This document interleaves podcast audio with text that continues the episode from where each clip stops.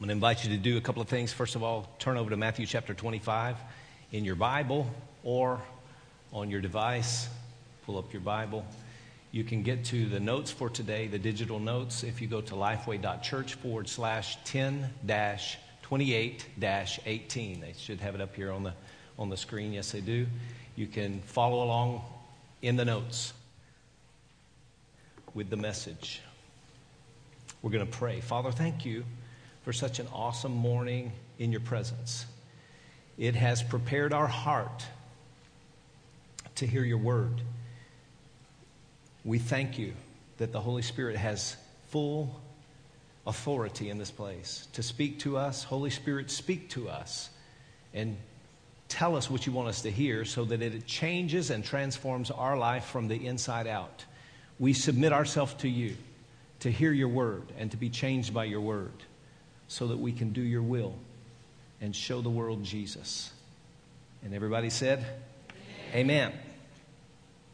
So today is the fourth Sunday of the series called Friend of Sinners. Fourth Sunday. And today the title is The Least of These. And we're going to look at Matthew 25. But let's just think about that title, The Friend of Sinners. Actually, the title of this series is actually the definition of our mission. God has called each one of us to be a friend, not just to people that we look like and act like and talk like and smell like, but to be a friend of people that we would consider a sinner. And I've noticed something about being friends. In order to be a friend, you have to earn trust. Right? In order to earn trust, we have to be authentic and vulnerable. And to be authentic and vulnerable, you have to love people. You have to love them and value them as much as God does. And so God has called us to step over the line, to actually become uncomfortable so that we can embrace someone that we wouldn't normally or naturally embrace. You guys follow me? Yes. Jesus stepped out of heaven, left his heavenly body, took on an earth body, became uncomfortable on this earth, and dealt with people from A to Z, from nice to bad, from evil to good. And Jesus dealt with life as we deal with life in order to make us his friend. That's the whole gospel in a nutshell right there. He loves you so much, he didn't stay where he was. He became uncomfortable and stepped over every line, even lines that men drew in front of him. He stepped over them all to show everyone that he loved everyone the same. So I just want to start this message by saying every person in here and every person that's watching, Jesus loves you the same. The same as he loves me, the same as he loves anyone. Jesus loves us all the very same. You have to just think a minute to comprehend that. He doesn't love anyone better than another or worse than another. He's not waiting for you to make a move. He's already made the move. Right? He's not waiting for us to get good enough, to do good enough, to be good enough. He said, I love you because you're you. And I made you, by the way. So I know who you are and how you are, even in ways you don't even know yourself. Can you imagine that? God knows more about you than you know about yourself. We say that, but do we really realize that? And he knows us like we are and still chooses to love us. Wow. That's some tremendous love. That is a tremendous love. So here's a big question. Are we willing to be seen with people and possibly be associated with people who are far from God for the purpose of leading them to Jesus? Are we willing? Are we ready? Because I know that we're able. Jesus makes us able. But are we willing and ready to be seen with people and possibly associated with them even though they're far from God, so that we can lead them to Jesus.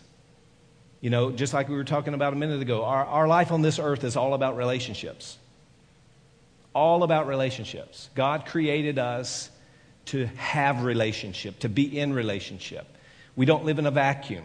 He didn't put Adam and Eve on an island, right? He put them on the earth. He gave them dominion. He created them to procreate so that there could be more people, right? God's idea is people.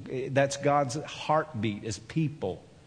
Multiplying, being fruitful, propagating, increasing. The more people you have, the more relationships you have. The more the relationships you have, the more you need the love of God, because relationships don't work without the love of God. So we're created for relationship. First, our relationship with God. And then as our relationship with God increases and grows and develops and deepens, then our relationship with others can be healthy and growing and deep and meaningful and have fruit and life flowing through those relationships. So what we see today, the fear and the hatred and the doubt and the mistrust, and even in our own country, this divide down the middle of our country is because there's hatred there. We need those that declare that we belong to God to begin to act by the love of God, so that we love people that we deem unlovely. Right? The only thing that can cross the aisle is the love of God. You can't do it in your own flesh. You can't love without Jesus. And so, how precious are people to Jesus? Look at this in Matthew chapter 25. This is the New International Version. Matthew 25, verse 31. When the Son of Man comes in his glory and all the angels with him, he will sit in his glorious throne. All the nations will be gathered before him, and he will separate people one from another as shepherd separates the sheep from the goats. He will put the sheep on his right side and the goats on his left side. Then the king will say to those on his right, "Come, you who are blessed by my Father, take your inheritance, the kingdom prepared for you since the creation of the world. For I was hungry, and you gave me something to eat. I was thirsty, and you gave me something to drink. I was a stranger, and you invited me in, and I needed clothes, and you clothed me. I was sick, and you looked after me, and I was in prison, and you came to visit me." Then the righteous will answer him, "Lord, when did we see you hungry and feed you, or thirsty and give you something to drink? When did we see you a stranger and invite you in, or needing clothes and clothe you? When did we see you sick or in prison and go to visit you?" And the king will reply, "Truly, I tell you, whatever you did for one of the least of these, brothers and sisters of mine, you did for me." Then he will say to those on his left, "Depart from me, you who are cursed, into eternal fire prepared for the devil and his angels. For I was hungry, and you gave me nothing to eat. I was thirsty, and you gave me nothing to drink. I was a stranger, and you did not invite me in.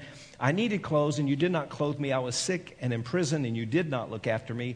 They will also answer, "Lord, when did we see you hungry or thirsty or a stranger and needing clothes or sick or in prison and did not help you?" And he will reply, "Truly, I tell you, whatever you did not do for one of the least of these, you did not do for me."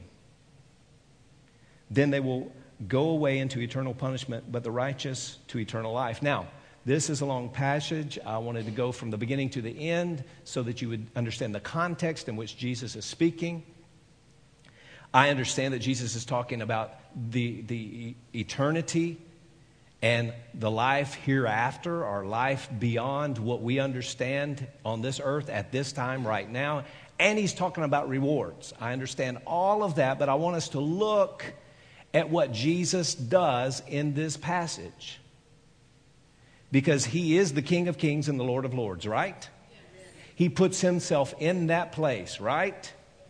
I mean, the Father put him there, and he is talking about himself in this passage. Do you see that? But in this passage, Jesus identifies with the least of these. Wow. Jesus identifies with the very least of these. He wants us to see him in them. God wants us to see him in them. This is a key to loving people. We've got to see that there is a part of God in every person. Now, that doesn't mean that every person is born again, okay? I'm not saying that everyone is born again from birth and that they don't have any choice in the matter. To choose salvation is an experience, a choice. It is a time that you come face to face with God and say, I choose to receive the gift of salvation that you have for me. But what I am saying is God made man in his image and in his likeness. And so God, when he made Adam, before Adam ever had a choice to follow God or disobey God, God said about Adam, this is very good. Right? God invested into his man and to his woman, and he said, this is very good. Love each other. Take care of one another. And he's still saying that today. He made every person with the ability to love him back and love each other unconditionally. And he gave us the power of that love so that we could live a fulfilled life. And so with this passage, Jesus is saying, I'm identifying with the least. When you did this to the least of these, you did it to me. And if you didn't do it to the least of these, you didn't do it to me. So Jesus is putting himself in the place of the least. And we're going to look at the least today so that we see clearly who the least are, so that it moves us to help the least, to become a friend of sinners. Jesus identified with the least, again, so that we could see him in them, but also so that we can see how he ministered to them and do what he did. He went about doing good and healing all, not just the elite, not just the ones that had a big bank account or the ones that smelled nice or drove nice cars or chariots or camels or whatever they drove back in those days, right? Jesus loved the uttermost. He did what he did for the ones that didn't deserve it in our minds, right? Hebrews 4:15 says, we have a chief priest who is able to sympathize. Or one version says to be touched with the feelings of our infirmities, or he's able to sympathize with our weaknesses. Why? Because he became like us. He came to become like us, to experience life as we experience it, so that he could say, very qualified, I loved every person that I died for. There was no one that was beyond my reach. And so we have to see that Jesus himself is identifying with the least of these, so we can begin to look at them and see him. And not just see him, but do something about it. You know, a friend is moved with compassion to do something. There's a story that Jesus tells in Luke 10, verses 30 through 37, about the Good Samaritan. I'm just going to read it from you from the New Living Translation. It says, a Jewish man was traveling on a trip from Jerusalem to Jericho, and he was attacked by bandits. They stripped him of his clothes and beat him up and left him half dead beside the road. And by chance, a priest came along, but when he saw the man lying there, he crossed to the other side of the road and passed by him. And a temple assistant walked over and looked at him lying there, but he also passed by on the other side. Then a despised Samaritan came along, and when he saw the man, he felt compassion for him. And then notice what he did, going over to him. See, it's one thing to feel compassion, but it's another thing to do something about it. A lot of people feel compassionate, and their heart tugs at them, but then they stop short of going to the other side and ministering to somebody that's not like them. But the Samaritan went over to him and soothed his wounds with olive oil and wine and bandaged them. And then he put the man on his own donkey and took him to an inn. Hampton Inn, probably. It could have been a Holiday Inn Express, but it was an inn, right? Somewhere that had a bed to take care of the man that was bleeding and hurt and pushed to the side, that people had passed by. But this Good Samaritan was taking care of him. The next day he handed the innkeeper 2 silver coins, telling him, "Take care of this man. If his bill runs higher than this, I'll be back to pay you the next time that I'm here." Now, which of these 3 would you say was a neighbor to the man who was attacked by the bandits? Jesus asked. And the man replied, "One who showed him mercy." And then Jesus said this, "Yes, now go and do the same." So Jesus is telling us to be motivated by mercy, to be moved with compassion, not just tugged at by the heart, but do something about it. To love people that are bruised and broken and hurt and laying on the side, that people have rejected, that nobody wants to pay attention to. Reminds me of when Jesus came up and there was a man that came out of the woods and he was demon-possessed and naked and he was cutting himself. Much like people cut themselves today, they're filled with anger at themselves. They're ashamed and they've lost their identity. People are confused when they don't know Jesus. The more you don't know Jesus, the more confused you can become. And so Jesus makes friends with this man, and his life turns totally right side up. And so Jesus gives us this story about the Good Samaritan. There's 4 things about this story. Number 1, that the Samaritan was willing to get involved. These points are in your notes there if you want to go back and look and review and listen. But he was willing to get involved. Most people aren't willing to get involved. They can see, like the priest did and the temple servant did, you can see across the road, yeah, there's somebody over there, but, you know, I don't have time. I don't have time for that. I've got an appointment I got to get to.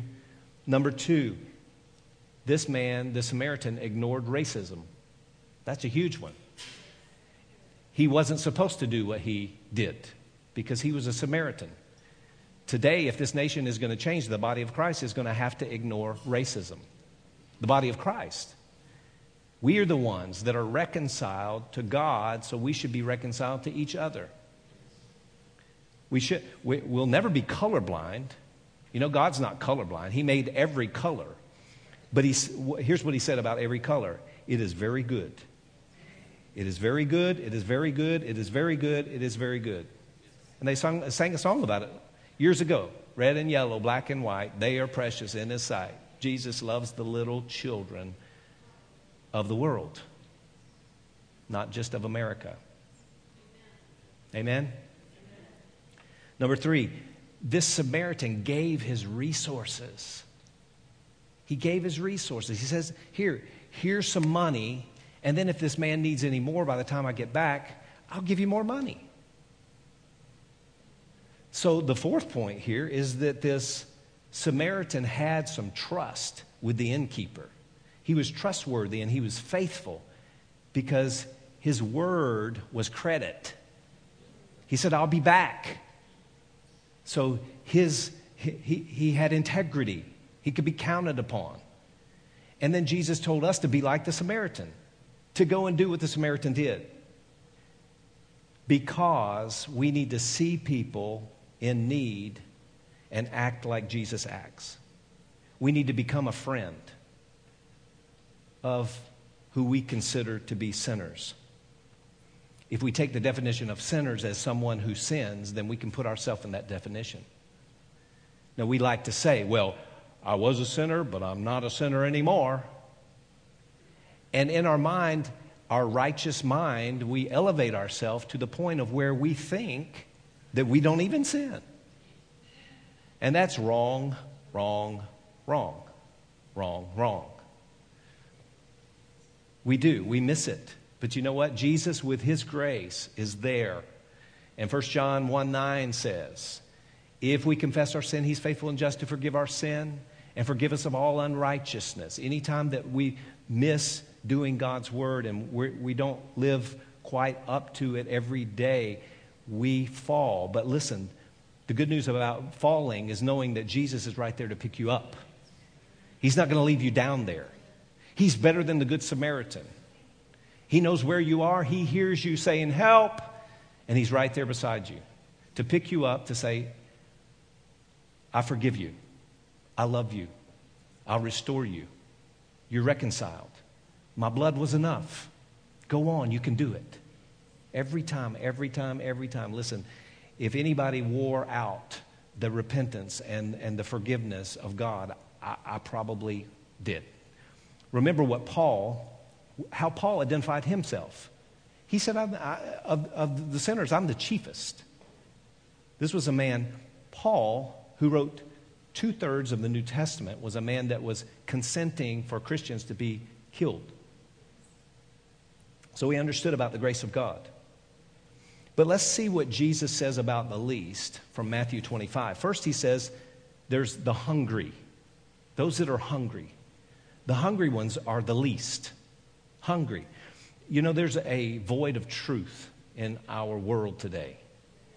There's so many lies of the enemy and so many people propagating lies that most people without the Holy Spirit believe lies. You know, the Holy Spirit is the Spirit of truth, and He's the only one that can cut through the fabrications and the lies and the smoke screens and the deception of the enemy. But people that don't know God are hungry for the truth. You've got to see that. They're just blinded by deception. They're blinded by a lie.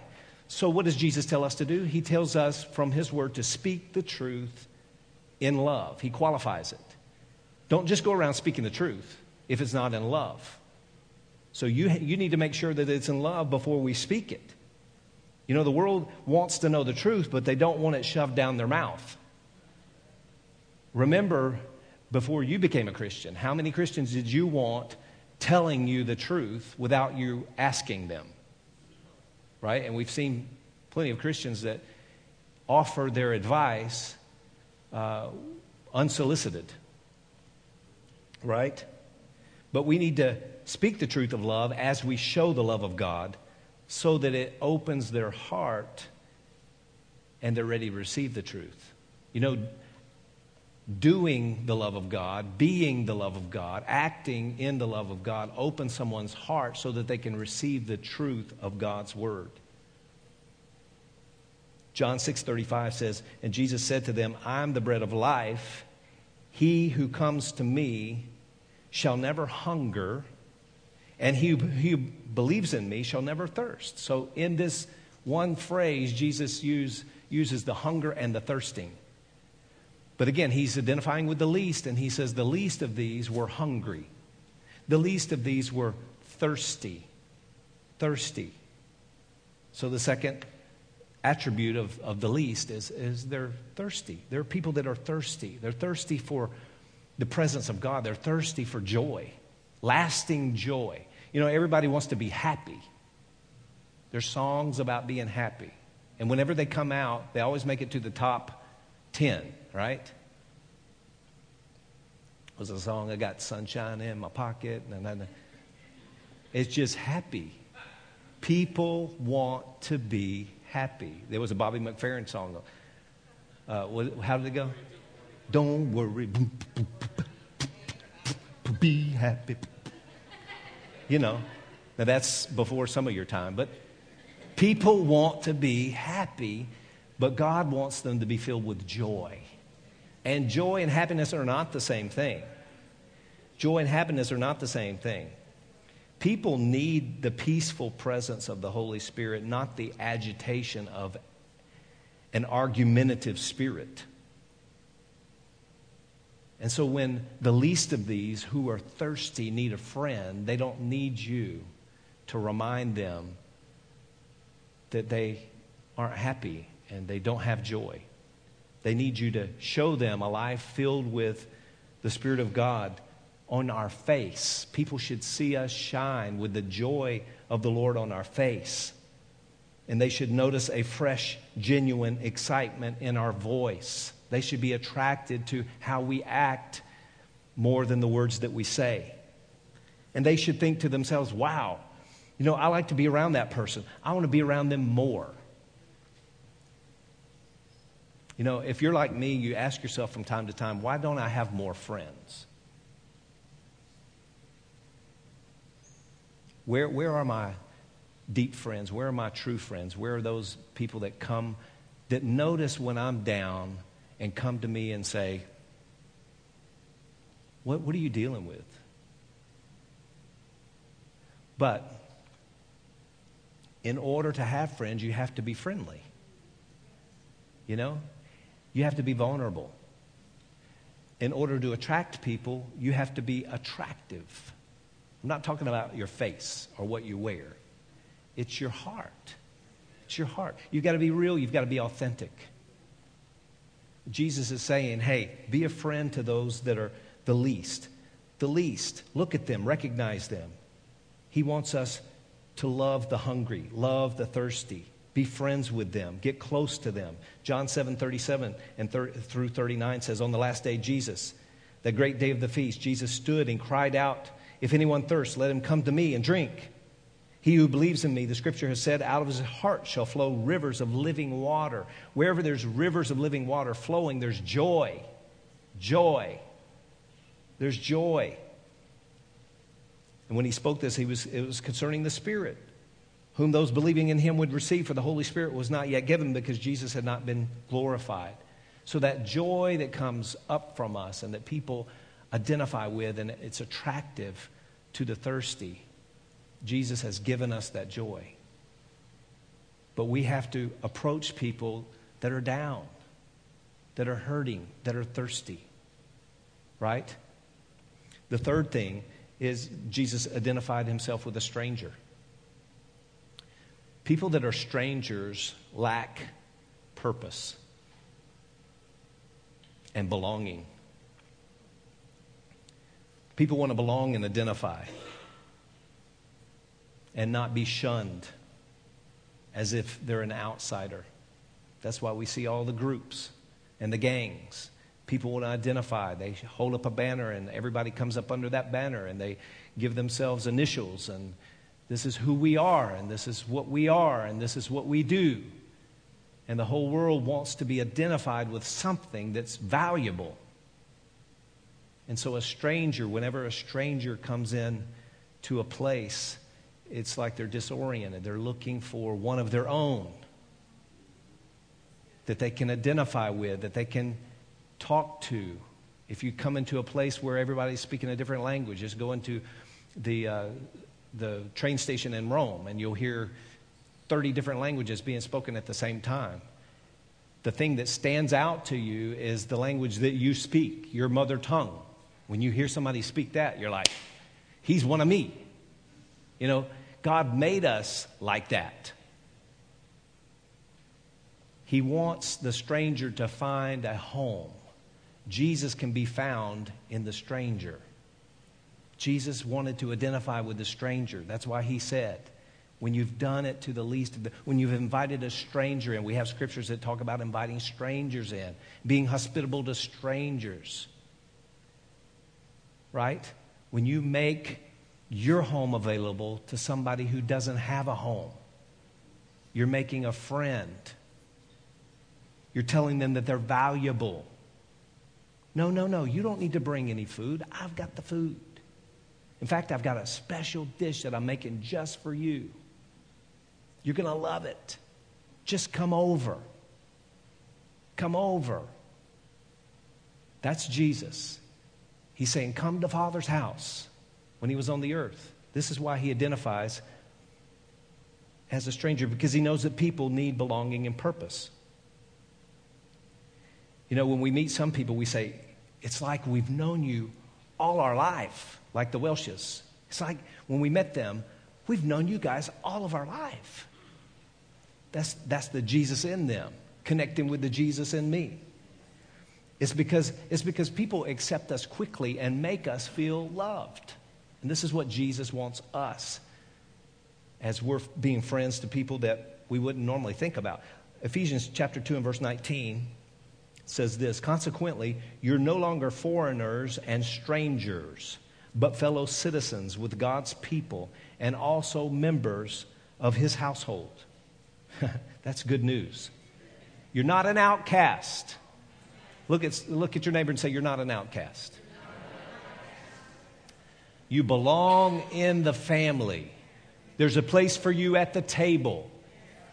You know, Jesus in his dining room, he's not going to set up a little separate table for the kids and put you at the little table for the little kids. He's going to put you right beside him. And when you get there to your chair, your name's going to be on it. And he's going to serve you what you love to eat, your favorite. And you're going to say to Jesus, how did you know my favorite? How did you know that I needed some smoked wings and collard greens? Collard greens and smoked wings. Now we're getting hungry. I got to hurry up here. But this is good news. This is good news that we're no longer foreigners and we're no longer strangers, but we're fellow citizens of God. Fellow citizens with God's people and also members of his household. That's a good thing to say. Every morning you get up, Lord, I am part of your household.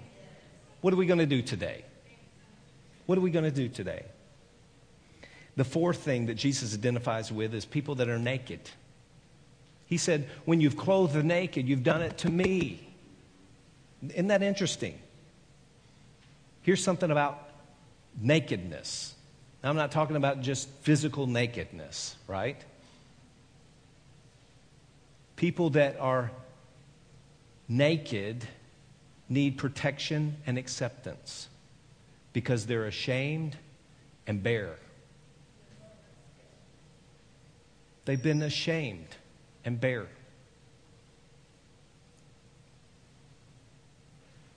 Because they want to be accepted and protected. Remember that Jesus never shamed anyone who was exposed. We go back, you know, we talked about this a couple of weeks ago during the message, but there was a woman who was caught in adultery.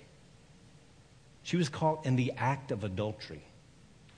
And they brought her out to stone her to death because they could legally do that.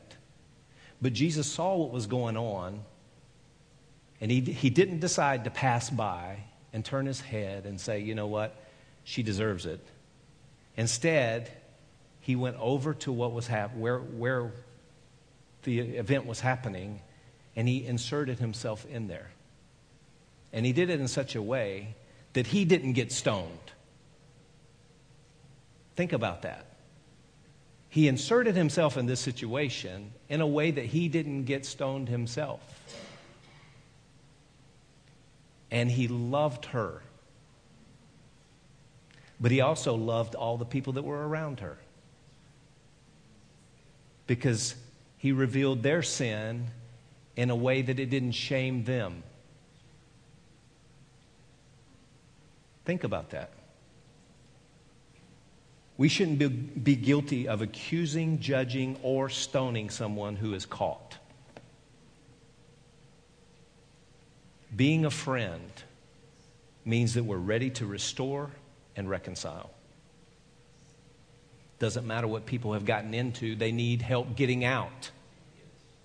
And if we're going to be like Jesus, we're going to be the ones to help them get out and not stand over them in judgment and keep them in their sin, right? Genesis 2:25 says, Adam and his wife were both naked and they felt no shame. That was before the sin. When they sinned, they felt the shame. So everyone that is living in sin deals with shame. Whether you think they do or not. We need to be Jesus, to love them right there where they are. Not demanding that they change, but just like Jesus, in the face of their accusation, in the face of what they're in. Point number 5, Jesus identified himself with the sick. The sick need healing and restoration.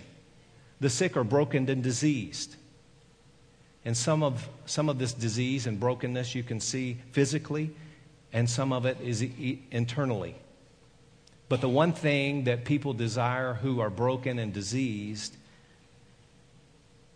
is to be made whole. They want to experience God's healing. And people who had never even met Jesus had heard that Jesus was healing. And they came to where he was to receive his healing. When people identify you with Jesus, they will know that you have healing, not of yourself and from yourself, but from God. Your words can bring healing. Our hands can bring healing. Mark 16 says, those that believe will lay hands on the sick, and they will recover. Now, sick doesn't just mean physically sick. Alvin had a surgery yesterday, and we can see that something was done, and there may be pain, and that, Jennifer's back there. We can see people that are sick and in need of healing. But I'm telling you, there are a lot of people in this country today that are sick and need healing in their minds. We're seeing it more and more and more, the effects of mental illness. And listen, the world doesn't have the solution. Jesus is the solution. But Jesus needs us to touch them. Jesus needs us to touch them, not condemn them, not put them in a padded room so they won't hurt themselves or somebody else. But there are people specifically called by God to go and minister to those who are sick in every area of their life. Because Jesus ministered to all people who were sick with all kinds of sickness and disease. And his desire is that all people be made whole and experience God's healing. Mark 2:17 says, on hearing this, Jesus said to them, it's not the healthy who need a doctor, but the sick. So Jesus came for the sick. And if Jesus came for the sick, we should be looking for the sick, because Jesus is in us, right? Jesus says, I've not come to call the righteous, but sinners. So we should be intentional about looking for people who need healing and ask them if we can love them and pray for them, not condemn them and push them aside. Mark 16 says, they will pick up serpents or pick up snakes with their hands, and they will drink deadly poison. And when they drink deadly poison, it will not hurt them at all. They will place their hands on sick people, and they will get well. And laying your hands on the sick. Listen, these hands don't really mean anything until you pray and ask God by his power to heal that person. Jesus is not telling us here in this verse of Scripture to go out and start picking up snakes. That's not what he's saying. If you get bit by a snake, and that's what happened with Paul in the book of Acts. If they get bitten by any deadly thing, it won't hurt them because we're protected. God protects us. This is not something that we have because we're special, but it's because of God's power working in our life. So the last thing that I think Jesus sees the need to identify with is people in prison. People that are prisoners. People who are bound always desire to be free. I've been in a number of jails, prisons, to minister. And not one person that I've met in there said, you know what, I'm looking forward to just staying in here the rest of my life. It's not a place that you want to go. When I visit people in the hospital, they don't want to be there either. It's almost like a prison there, right? You're somewhere where you don't want to be, doing something you don't want to do. That's not a good place. So Jesus is saying, hey, I came to identify with those who were bound so that I can set them free.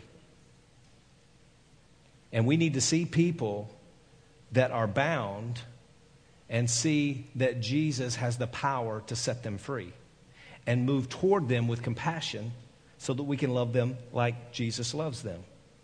There's physical prisons, there's mental and emotional prisons, and some who are bound emotionally and mentally don't even realize it because of the prison of deception that they're caught in.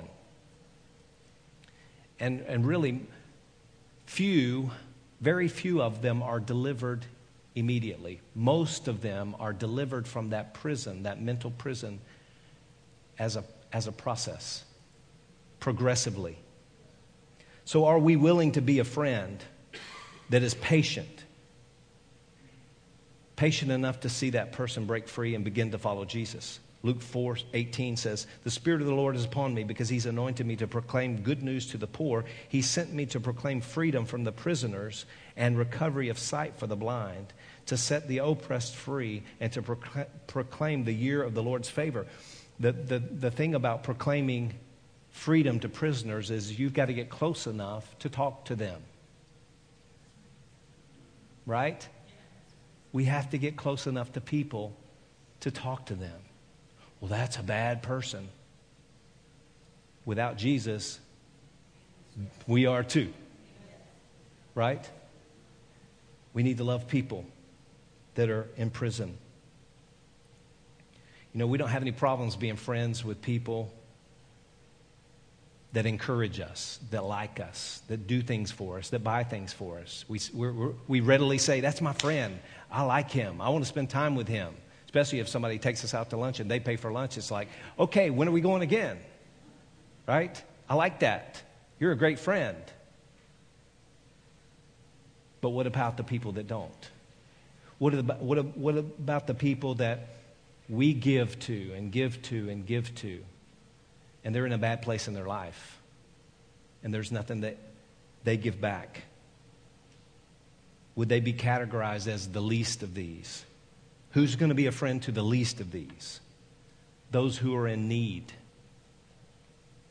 You know, being a friend and being friendly should not be done with ourselves in mind. We need to follow Jesus in becoming a friend to those who are in need so that they can begin to follow Jesus, so that He can meet their need. He can meet their need. People need you, not so that you can meet their need. They need you so that you can introduce them to Jesus, so that Jesus can meet their need. Right? It's making disciples. I'm a disciple of Christ. If you come to me, I'm going to do my very best to make you a disciple of Christ, not a disciple of Bruce. Because I'm limited. But Jesus, He's so unlimited. You need to be a disciple of Jesus. Look at this last scripture, John 15:13, from the Amplified Bible. It says this. We're ending this series on this scripture. No one has greater love, nor a stronger commitment. The Amplified Bible says, nor a stronger commitment. Nobody has greater love or a stronger commitment. One version says, no one has shown stronger affection than to lay down his life for his friends. Laying down our life. How do we become a friend to people that are in need? Well, it's going to cost us something. It's going to cost us something.